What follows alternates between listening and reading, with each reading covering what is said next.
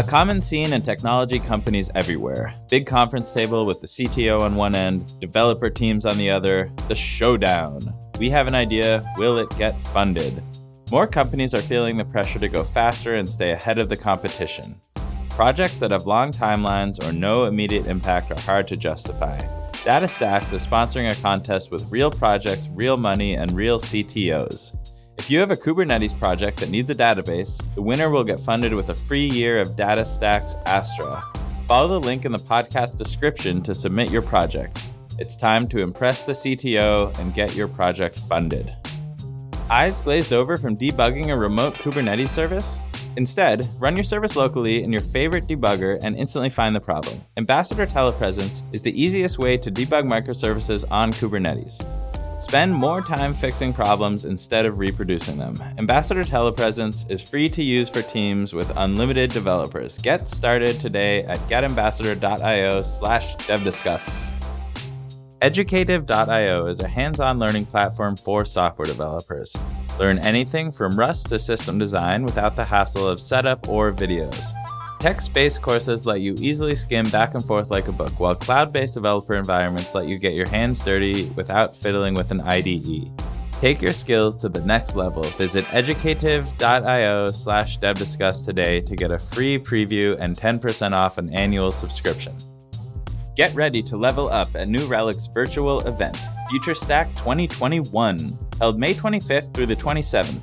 Join your fellow data nerds from around the world to learn, inspire, and rack up experience in 50 interactive sessions, 12 hands on labs, and a 24 hour hackathon. FutureStack is your cheat code for observability. Engineers from across the industry will lead you through topics like Kubernetes, DevOps strategies, and observability. Then join us to relax with some Minecraft on Nerd Island. Registration is free at futurestack.com. Game on.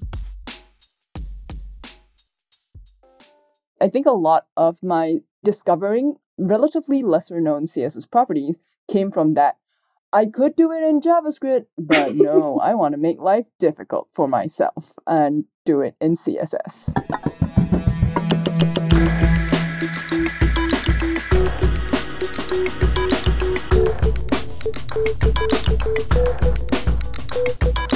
Welcome to Dev Discuss, the show where we cover the burning topics that impact all our lives as developers. I'm Ben Halpern, co founder of Dev. And I'm Jess Lee, also a co founder of Dev. Today we're talking about little known things you can do with CSS with Hui Jing Chen and Ananya Neogi, UX developers at Shopify. Thank you both so much for joining us. It's great to be here. Thanks for inviting us. Yeah, thank you for having. It's like so fun. Ananya, tell us a bit about your background as a developer.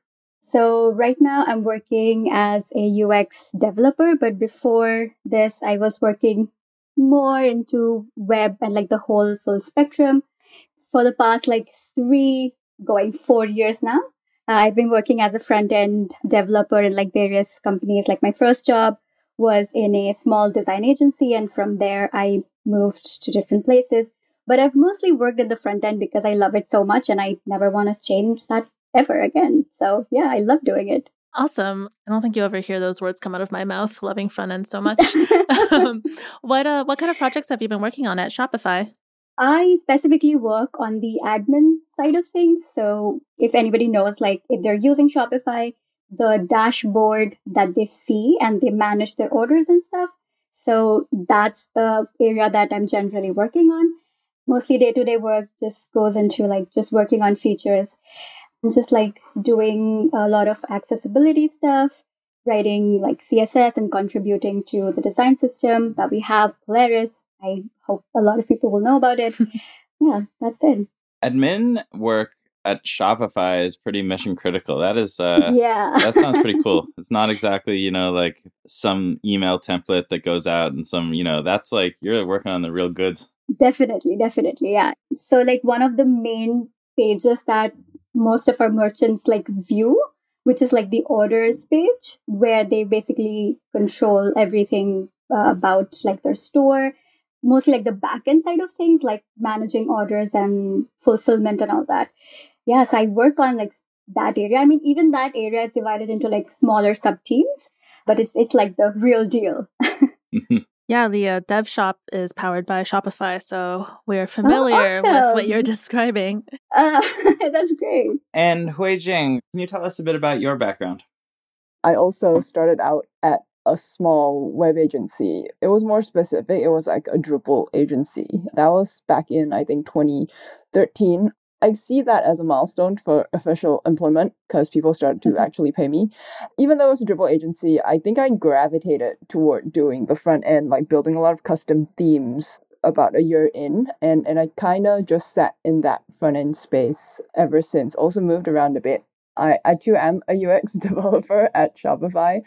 I am set in Singapore, so uh, I'm actually part of the international R and D. That's I think that's the official title, and slightly different from Ananya. I'm working more on the brochure sites. So for me specifically, because I'm on the China team, I'm working on the brochure site for our Chinese audience, and it, has really been a very interesting experience, I think a lot of times most folks who are not familiar with China or at least have been to China or even developed anything in China is that there's a very unique set of constraints that developers face, especially if you're working on the web. And that has been super interesting for me. I'd love to learn about how you found yourself becoming a CSS expert, just how it became a part of your own development as a developer when I started web development, I didn't come from a computer science background. So I think in a ways that were there were pluses and minuses. I think the plus being it was a blank slate. And this is a personal opinion, right? So like don't at me on this, but I feel that the strongest computer programmers that I know, they they are I won't say tied in, but they're really comfortable with a certain mindset. I would say a style of writing code.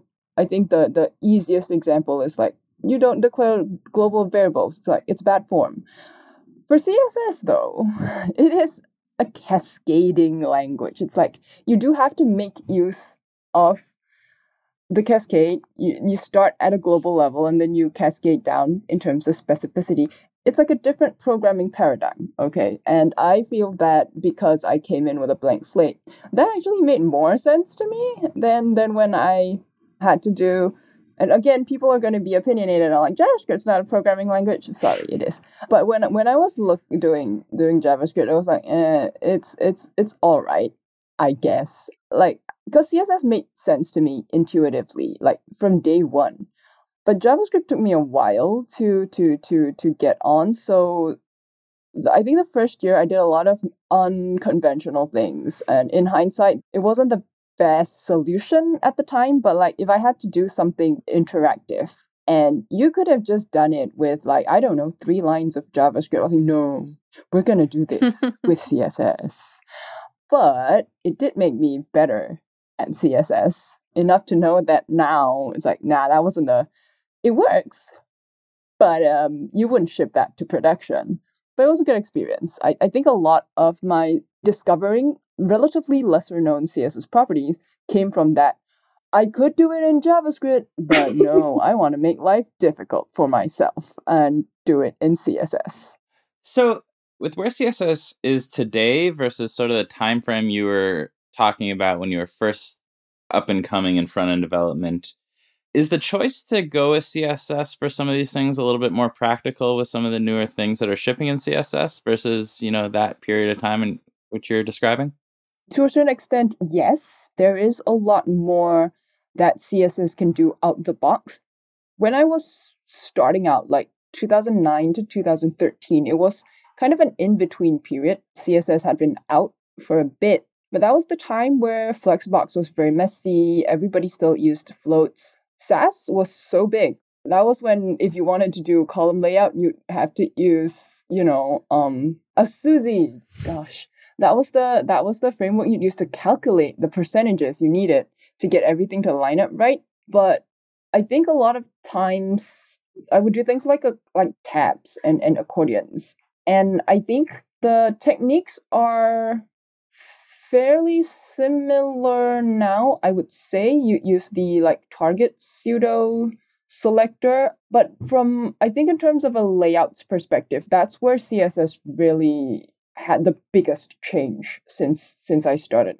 What I've learned with experience is that if you do certain interactive things with CSS, you do lose some accessibility things that you would have had to add in. I mean, it's not because of JavaScript or because of CSS, it's just that you would have to add those in in JavaScript anyway.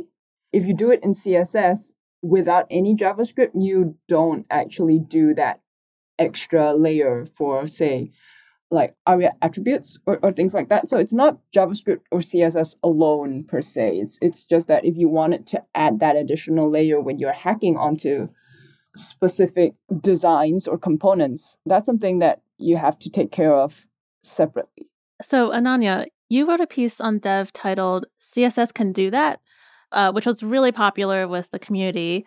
Um, I'd love to hear how you know how you ended up taking a deeper look at CSS. I mean, I come from a computer science background, but whatever I'm doing today is definitely self taught. By self taught, I mean like I learned it myself, like digging through courses and everything. And back in like my university days, I was not into front end at all. Like I used to do a lot of back end stuff. But when I stumbled upon like this front end as a career thing, from there I basically just started to teach myself HTML, CSS, and JavaScript.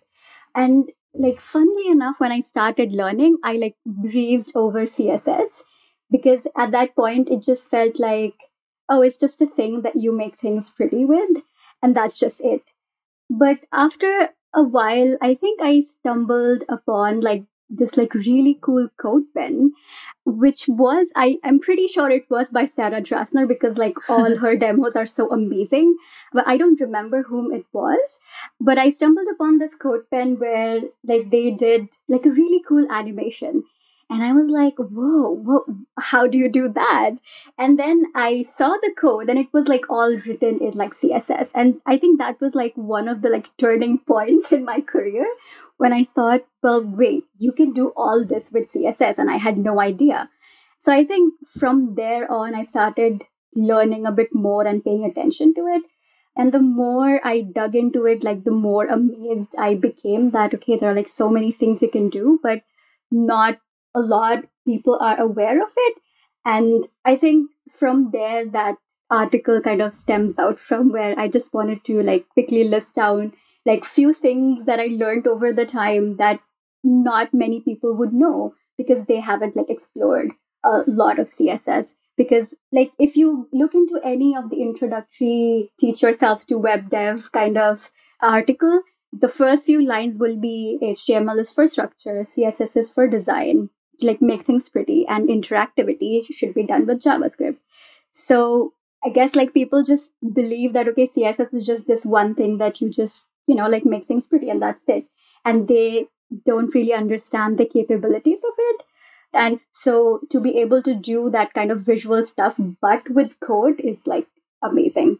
Before you got so into css did you think of the visual side of what you do and the computer science side of what you do as somewhat distinct, or did you always know there'd be a bit of interplay there? I always thought that there is like this disconnect. And I always had this like notion in my mind that the visual stuff is done by designers. I don't know, like I just had that notion in mind. And like developers are people who are just going to like code things and like shouldn't really bother about the visual things but I don't know where that thought came from. Like, I, I have no idea, but it, it was there in my mind. But when I started to actually look into like front end and like web dev and CSS and everything, so from there it was like, you know, like the light bulb moment where I thought, well, hey, this is for me because I love coding. So I, I don't want to become a designer, even though I love visual stuff, but I love coding so much more so that's where it like hit me okay I, I can do both things and that's where like css comes in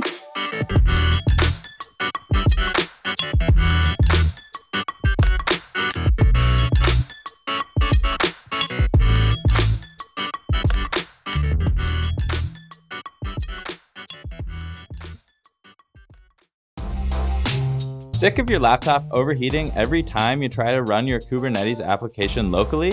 With Ambassador Telepresence, you can intercept your services on your local machine so that you can develop on your services as if your laptop was running in the cluster. Never worry about running out of memory again, no matter how complex your Kubernetes application gets. Ambassador Telepresence is free to use for teams with unlimited developers. Get started today at getambassador.io slash devdiscuss. New Relic's application monitoring platform gives you detailed performance metrics for every aspect of your software environment. Manage application performance in real time, troubleshoot problems in your stack, and move beyond traditional monitoring with New Relic One, your complete software observability solution. Get started for free at developer.newrelic.com. To connect with the team behind New Relic directly, join the Relicans. The Relicans is a new community hub designed to help developers create cool projects, inspire one another, level up, and learn in public. You can start a discussion about your favorite programming language, ask a question about software observability, share a tutorial, and lots more. Join today at therelicans.com.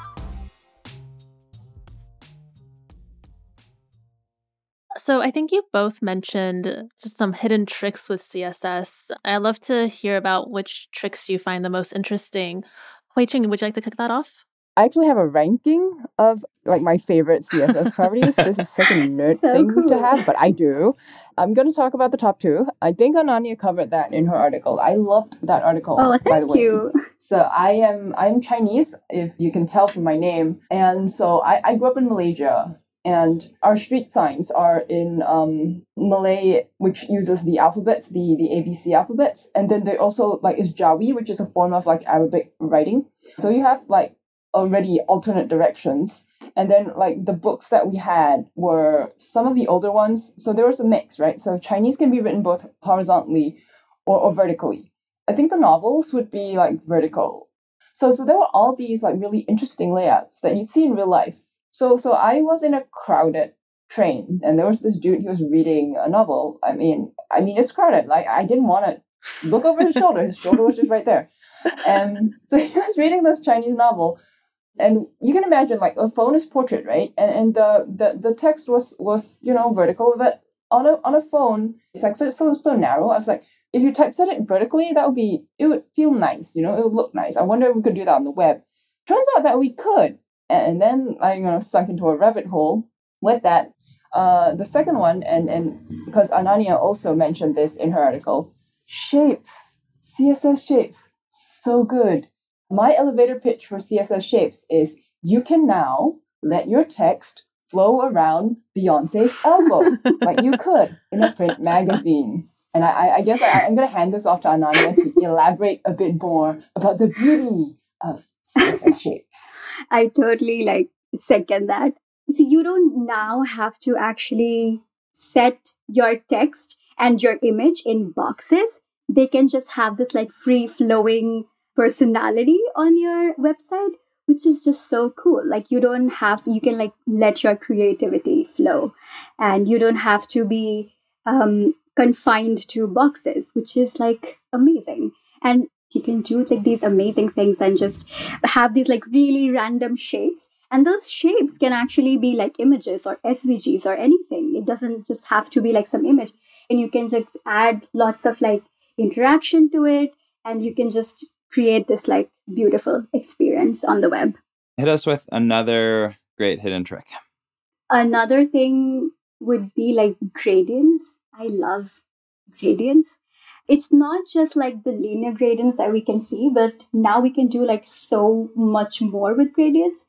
I think i covered this in my article but there is this called conic gradient where you can like actually create pie charts with css and th- that just like blew my mind when i found out about it. I mean you can't really do like super complex stuff with it but if maybe you're like writing an article or you have like a really static page and you know like these values for the pie chart you can just like immediately add them to like directly in your css and you have like a really beautiful pie chart. Also like you can add gradients to text which i think like creates a really beautiful effect. The text gradient does not really have that much of support but you can still like do it and like have um fall back to just like normal colors in So earlier, um, Hui-Jing, you mentioned choosing CSS over JavaScript at times. Can you tell us about the benefit of, you know, CSS as opposed to JavaScript? So there's no hard and fast rules in web development, right? And especially so for CSS. But for me, the general guiding principle is if it's a layout related thing, you want to do it in CSS. And this is like purely practical. I think it makes sense if you kind of understand how the browser works under the hood, right? Like you really don't want to jam up the main thread, having your, your browser struggling to calculate widths and heights of, of containers on your page when you could be doing like you know more useful computations like seriously the the css for layouts has evolved so much first of all we have flexbox we have grid and these are layout techniques that really i would say embrace the nature of the web which is if you think about it the web is this medium. We like to analogize it to print like you you know you call it web pages but it's really not. It is a, a digital medium but one where uh, if you're a designer you are unable to control the environment in which your content is being viewed. And i think even a lot of designers find if they weren't used to working on the web this is something very very challenging to design for because like traditionally you had this this concept this idea this design in mind and you could be relatively assured that whatever you put out in the world as your final product that's the state that it's everyone's going to view your vision your idea in that way.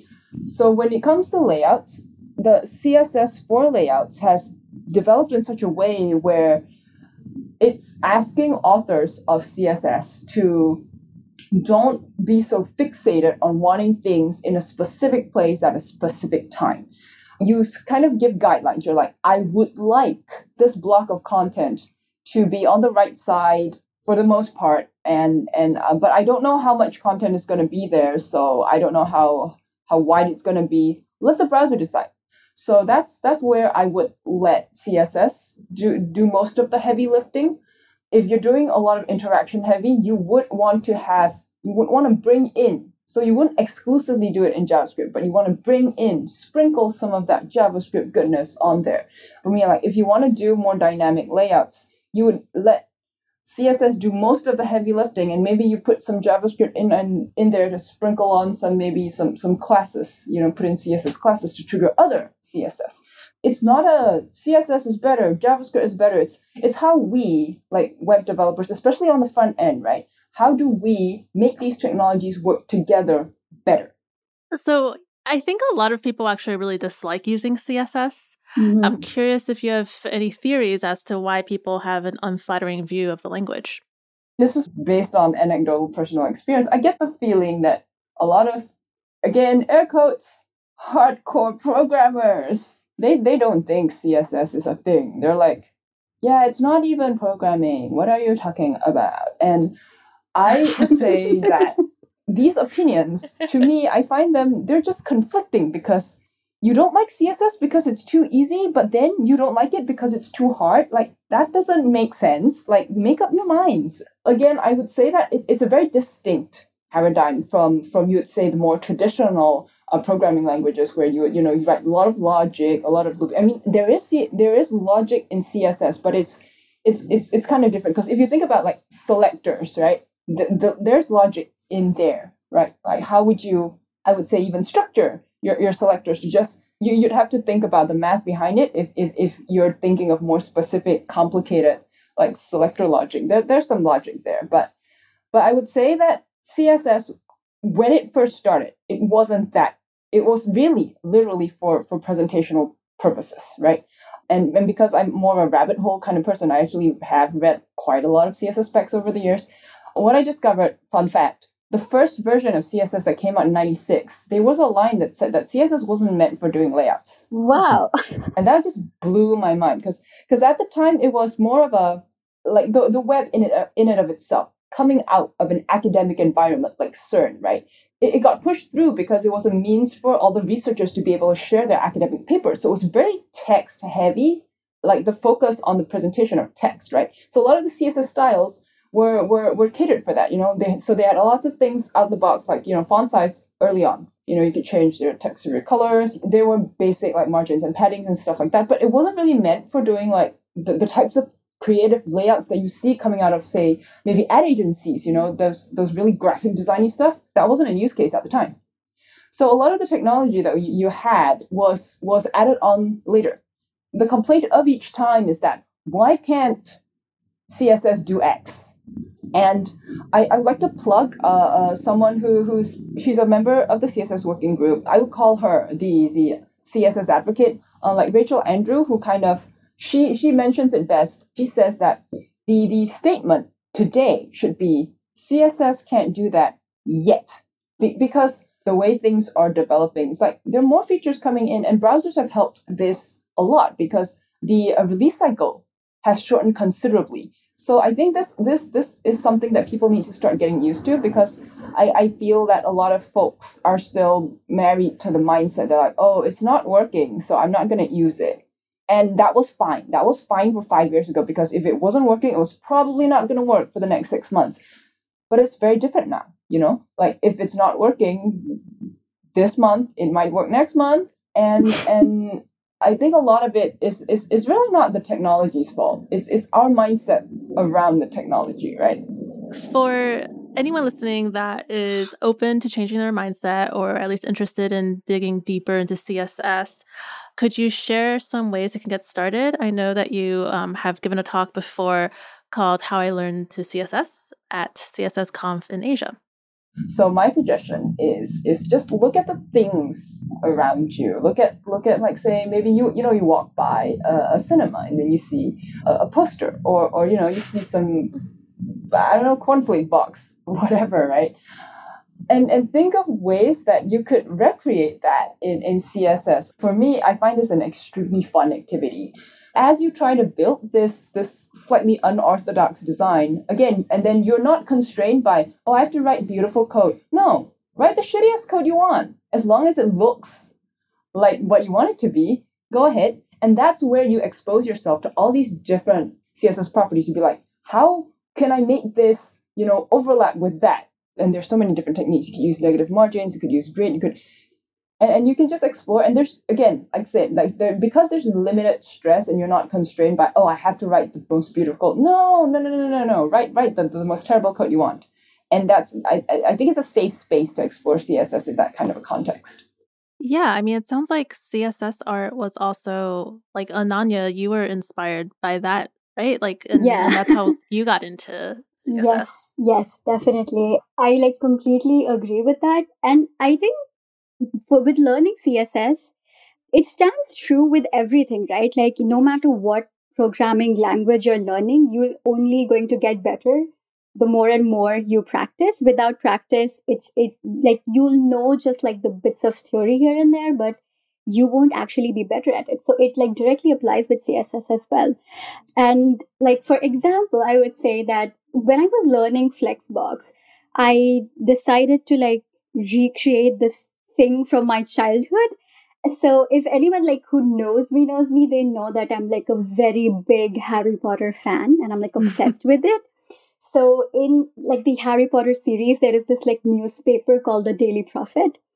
So I tried to recreate this like whole newspaper with Flexbox. And at that time, like I didn't have the opportunity to use Flexbox at like the place of work but I learned it in my own time. I created this like really fun project where I was like creating this like newspaper thing.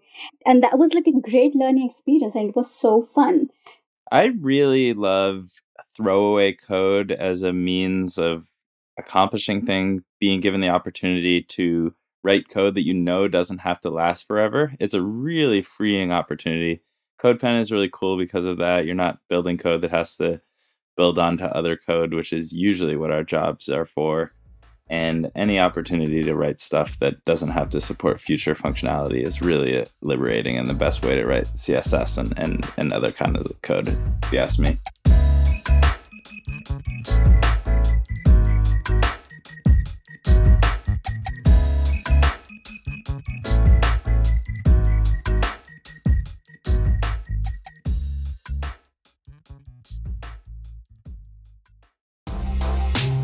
Chances are, like other software developers, you learn better by doing than just watching. Unfortunately, most online learning platforms still have you passively sit through videos instead of actually getting your hands dirty. Educative.io is different. Their courses are interactive and hands on with live coding environments inside your browser so you can practice as you go. They're also text based, meaning you can skim back and forth like a book to the parts you're interested in. Step up your learning in 2021. Visit educative.io slash devdiscuss today to get a free preview and 10% off of an annual subscription. A common scene in technology companies everywhere. Big conference table with the CTO on one end, developer teams on the other, the showdown. We have an idea, will it get funded? More companies are feeling the pressure to go faster and stay ahead of the competition. Projects that have long timelines or no immediate impact are hard to justify. DataStax is sponsoring a contest with real projects, real money, and real CTOs. If you have a Kubernetes project that needs a database, the winner will get funded with a free year of DataStax Astra. Follow the link in the podcast description to submit your project. It's time to impress the CTO and get your project funded. Now we're going to move into a segment where we look at responses that you, the audience, have sent us to a question we made in relation to this episode. The question we asked you all was What are some of the coolest things you've made using just HTML and CSS? Our first response from Suzanne As part of the 100 Days Project Scotland, I've been doing a 100 day challenge to create some new art from only HTML and CSS each day. I'm over a third of the way through and I've learned so much and made some fun things. The 100 Days project is about celebrating art and creativity, and I really want to show that developers create art too. The whole collection is here, and there's a link we'll put in the show notes. My favorite one so far is my washing machine. That's amazing. Washing machines are the perfect blend of different sorts of shapes and motions and personality in an inanimate object in a way. It's a, I think that's a good idea. That's a good one. As a sidebar, I like to see faces in almost all of my appliances. So yeah, I, I, hear I that. Our next response is from Kay, and they wrote, I set pointer events to none, and JavaScript devs went crazy because their event listeners wouldn't That's work anymore. So fun. Oh my god. Oh. it's it's like it's like playing a prank on devs. It's amazing. Five stars. In terms of cool things you can do with CSS along these lines, if anyone leaves their computer open, I think a good prank is to install a script or browser extension that subtly modifies their whole web experience in a way they might not notice at first, but you know is kind of like impossible to ignore or hilarious that they that they won't notice it right away and they'll they'll eventually ask why you know all the images in their web browser look like in such a way or there's no more color anywhere or anything like that. Ben it sort of sounds like you've maybe done mm. this to someone. I, I was just going to say that like he sounds so confident. Oh. I, have done this and to, to great results each time i've never done anything overly malicious of course that, that you know it's a good way to teach people lessons about leaving their computers unattended which is just good security practices, but it's all in good fun. Janet wrote in Last year, I took part in Codevember and used their prompts to try to make CSS art every day. I sadly didn't finish the challenge, but my favorite creation was this koi fish. I was actually able to talk about it in a few interviews, so that really helped during my job hunting. That's a topic we didn't really talk about. And it's really cool that Janet was able to leverage her CSS art for interviewing it's like we talked about like practicing css so if you create these like really cool things it just establishes you as like sort of an expert in that area and you can leverage that like in your interviews and getting jobs so it's like a added bonus yeah i was going to say that as well ananya i'm sure your incredibly popular dev posts have to be a big boon to your interview opportunities to be able to show off just what you've done and how much you've taught other people along the way. Uh, yeah, for sure. Like that article, I have no idea like why it blew up. I did not expect it, and I mean, I wrote that. I think it's almost been a year now. Like I wrote it last year, and even today, I like get some Twitter DMs or emails saying that they learned something from it and every time they say whoa like i'm so amazed. That i had no idea that we could do that.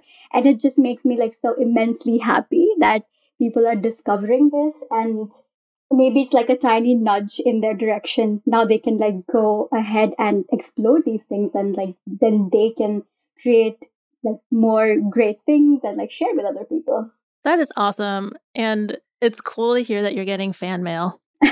Yes true so these responses are inherently quite visual, so everyone will have to check out the show notes to get a little bit more about what's going on. But Sharky writes in This super cool pixel dragon took ages, but I had so much fun doing it. And they embedded a code pen. I love pixel art. It's like one of my favorites. Same. my avatar that I use everywhere is is like this pixelated version of myself. And people were like, "Oh, how did you generate it?" I'm like, "No, I clicked. I clicked for four hours, and that's why I use it everywhere. I need to amortize the four hours of my youth I spent clicking." But yeah, I I do love pixel art. I first learned about pixel art through actual like like painted pixel art. So like what? I think it was painted at least, but Jenn Schiffer will take like pixel art, but then like actually actually draw it. Oh, Jenn, Jenn Schiffer is amazing. Oh. Yeah, she's so fun. I was lucky enough to be in attendance at a Frontiers conference in Amsterdam last year. And Stephen Cook, so he's a front end engineer, and his presentation was around CSS Mario Kart. But he had created like pixel art with box shadows. Wow. Which is nuts. because for, for box shadows, it's one of those things that, because it's a pixel, right? And box shadows are, you can recreate unlimited the same shape. So if you're just doing squares, pixel art is like quite a, it's, it's nuts. I think he used the generator for it, but still, it's, it's, that's the, that's, that's kind of like the most, I would say, uh, performant way you could do pixel art with CSS is that you, you don't have to use like 1000 divs just use box shadow. So shout out Stephen Cook for showing the world that this technique exists. So Shay wrote in, my whole homepage, stylemoment.com, is pure HTML and CSS. I have some JavaScript for cleanup and automation of a couple things, but the rest is CSS. It's kind of a hobby of mine to try to solve JavaScript solutions in CSS. Oh my god, high five. Oh, brilliant. Good friend, best friend. Before we wrap up, can we ask one controversial question? How do you two feel about the topic of CSS in JavaScript? Oh, I knew this was coming. Uh. well, for for me, I personally I wouldn't do it on like a general scale. Like I I feel that, you know, CSS if you put your CSS in JavaScript, you kind of lose a lot of the power of CSS, but I won't say CSS and JavaScript is is like you know something that should never be done. I don't think so because I feel that every solution has a very specific use case, and whether or not you pick a solution, I think it's the onus is on you to to to weigh the pros and cons, and if like if CSS and JavaScript fits your your your unique use case or like your your your application, the way your application written, the way your team is structured, all those different things. If that works for you, I think go ahead. But I don't think it's something like you should say like, oh, everything should be CSS in JavaScript. That's the opinion that I don't agree with. But but I mean personally, I'm not a big fan, but I can see where it can be useful. And I would say if your use case fits that, go ahead. I personally do not like mm. it I don't think I've actually used uh, CSS and JS in like large mm-hmm. scale applications. But yeah, I mean, if it fits your use case, then sure, go go ahead. But if I have to choose, I think I would stick with CSS separately yes, because hundred percent. Th- that's my opinion. Yes. I think some problems arise when folks think in a sort of misguided way that CSS is kind of fading and CSS and JS is kind of like the future. And there's sometimes this feeling of pressure that if there's some new idea, that the old one is going to fade away. And I think to some of the points you made, Hui Jing, earlier about the journey that CSS has been on from the beginning in terms of how it's evolved and everything, it would be a real shame to think that we can't leverage all the great stuff that's come out, all the ideas that have been built around in terms of both what you can do with CSS and then how it's meant to be cached in the browser and all that stuff. So if you really know why CSS and JS is the right choice, that's probably a really good one. But I think there's a lot of developers out there playing follow the leader and, and doing whatever their their favorite Twitter developer is saying. Yeah, no, I recently came across the term hype driven development. I was like, oh, that's so true. Oh my God.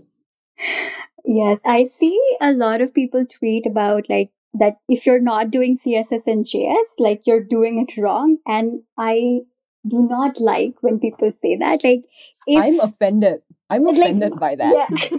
yeah, I mean, it fits their use case. That's great. But deriving their opinion and sharing with like people in a way that says that if you're like not writing css and js is you're doing it wrong. And so these like upcoming developers who don't necessarily have that much guidance they are definitely misguided. And it's it's like it's doing more harm than it's doing good. Oh, for sure. I 100% agree. I think for me personally, I really don't like people telling me what to do. So, so I'm like, if someone told me your table's really messy, you should clean it up. Even if I was going to clean it up, I'm like, no, I, I will walk away.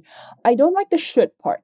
If yeah. you phrase it in that, I'm just I'm sharing with you. This is what worked for me. I, I love that. I think that's great because that you're sharing one more mm-hmm. idea. But to force your opinion on others, that's the part that I disagree with. Again, so it, for me, it boils down to it's not even about CSS and JS uh, as a technique anymore. It's more of like people seem to be adamant in trying to insist that this is the right way. But I think the nature of CSS in and of itself already is there is no one right way because mm. because CSS is, is very contextual. I, I feel that with the, the types of properties that we have now, it's even more like content aware than before. So it's like without understanding the context, you are in no position to say what is better or not.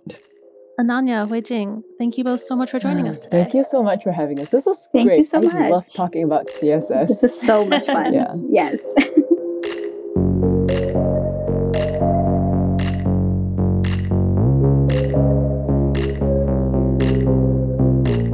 thank everyone who sent in responses.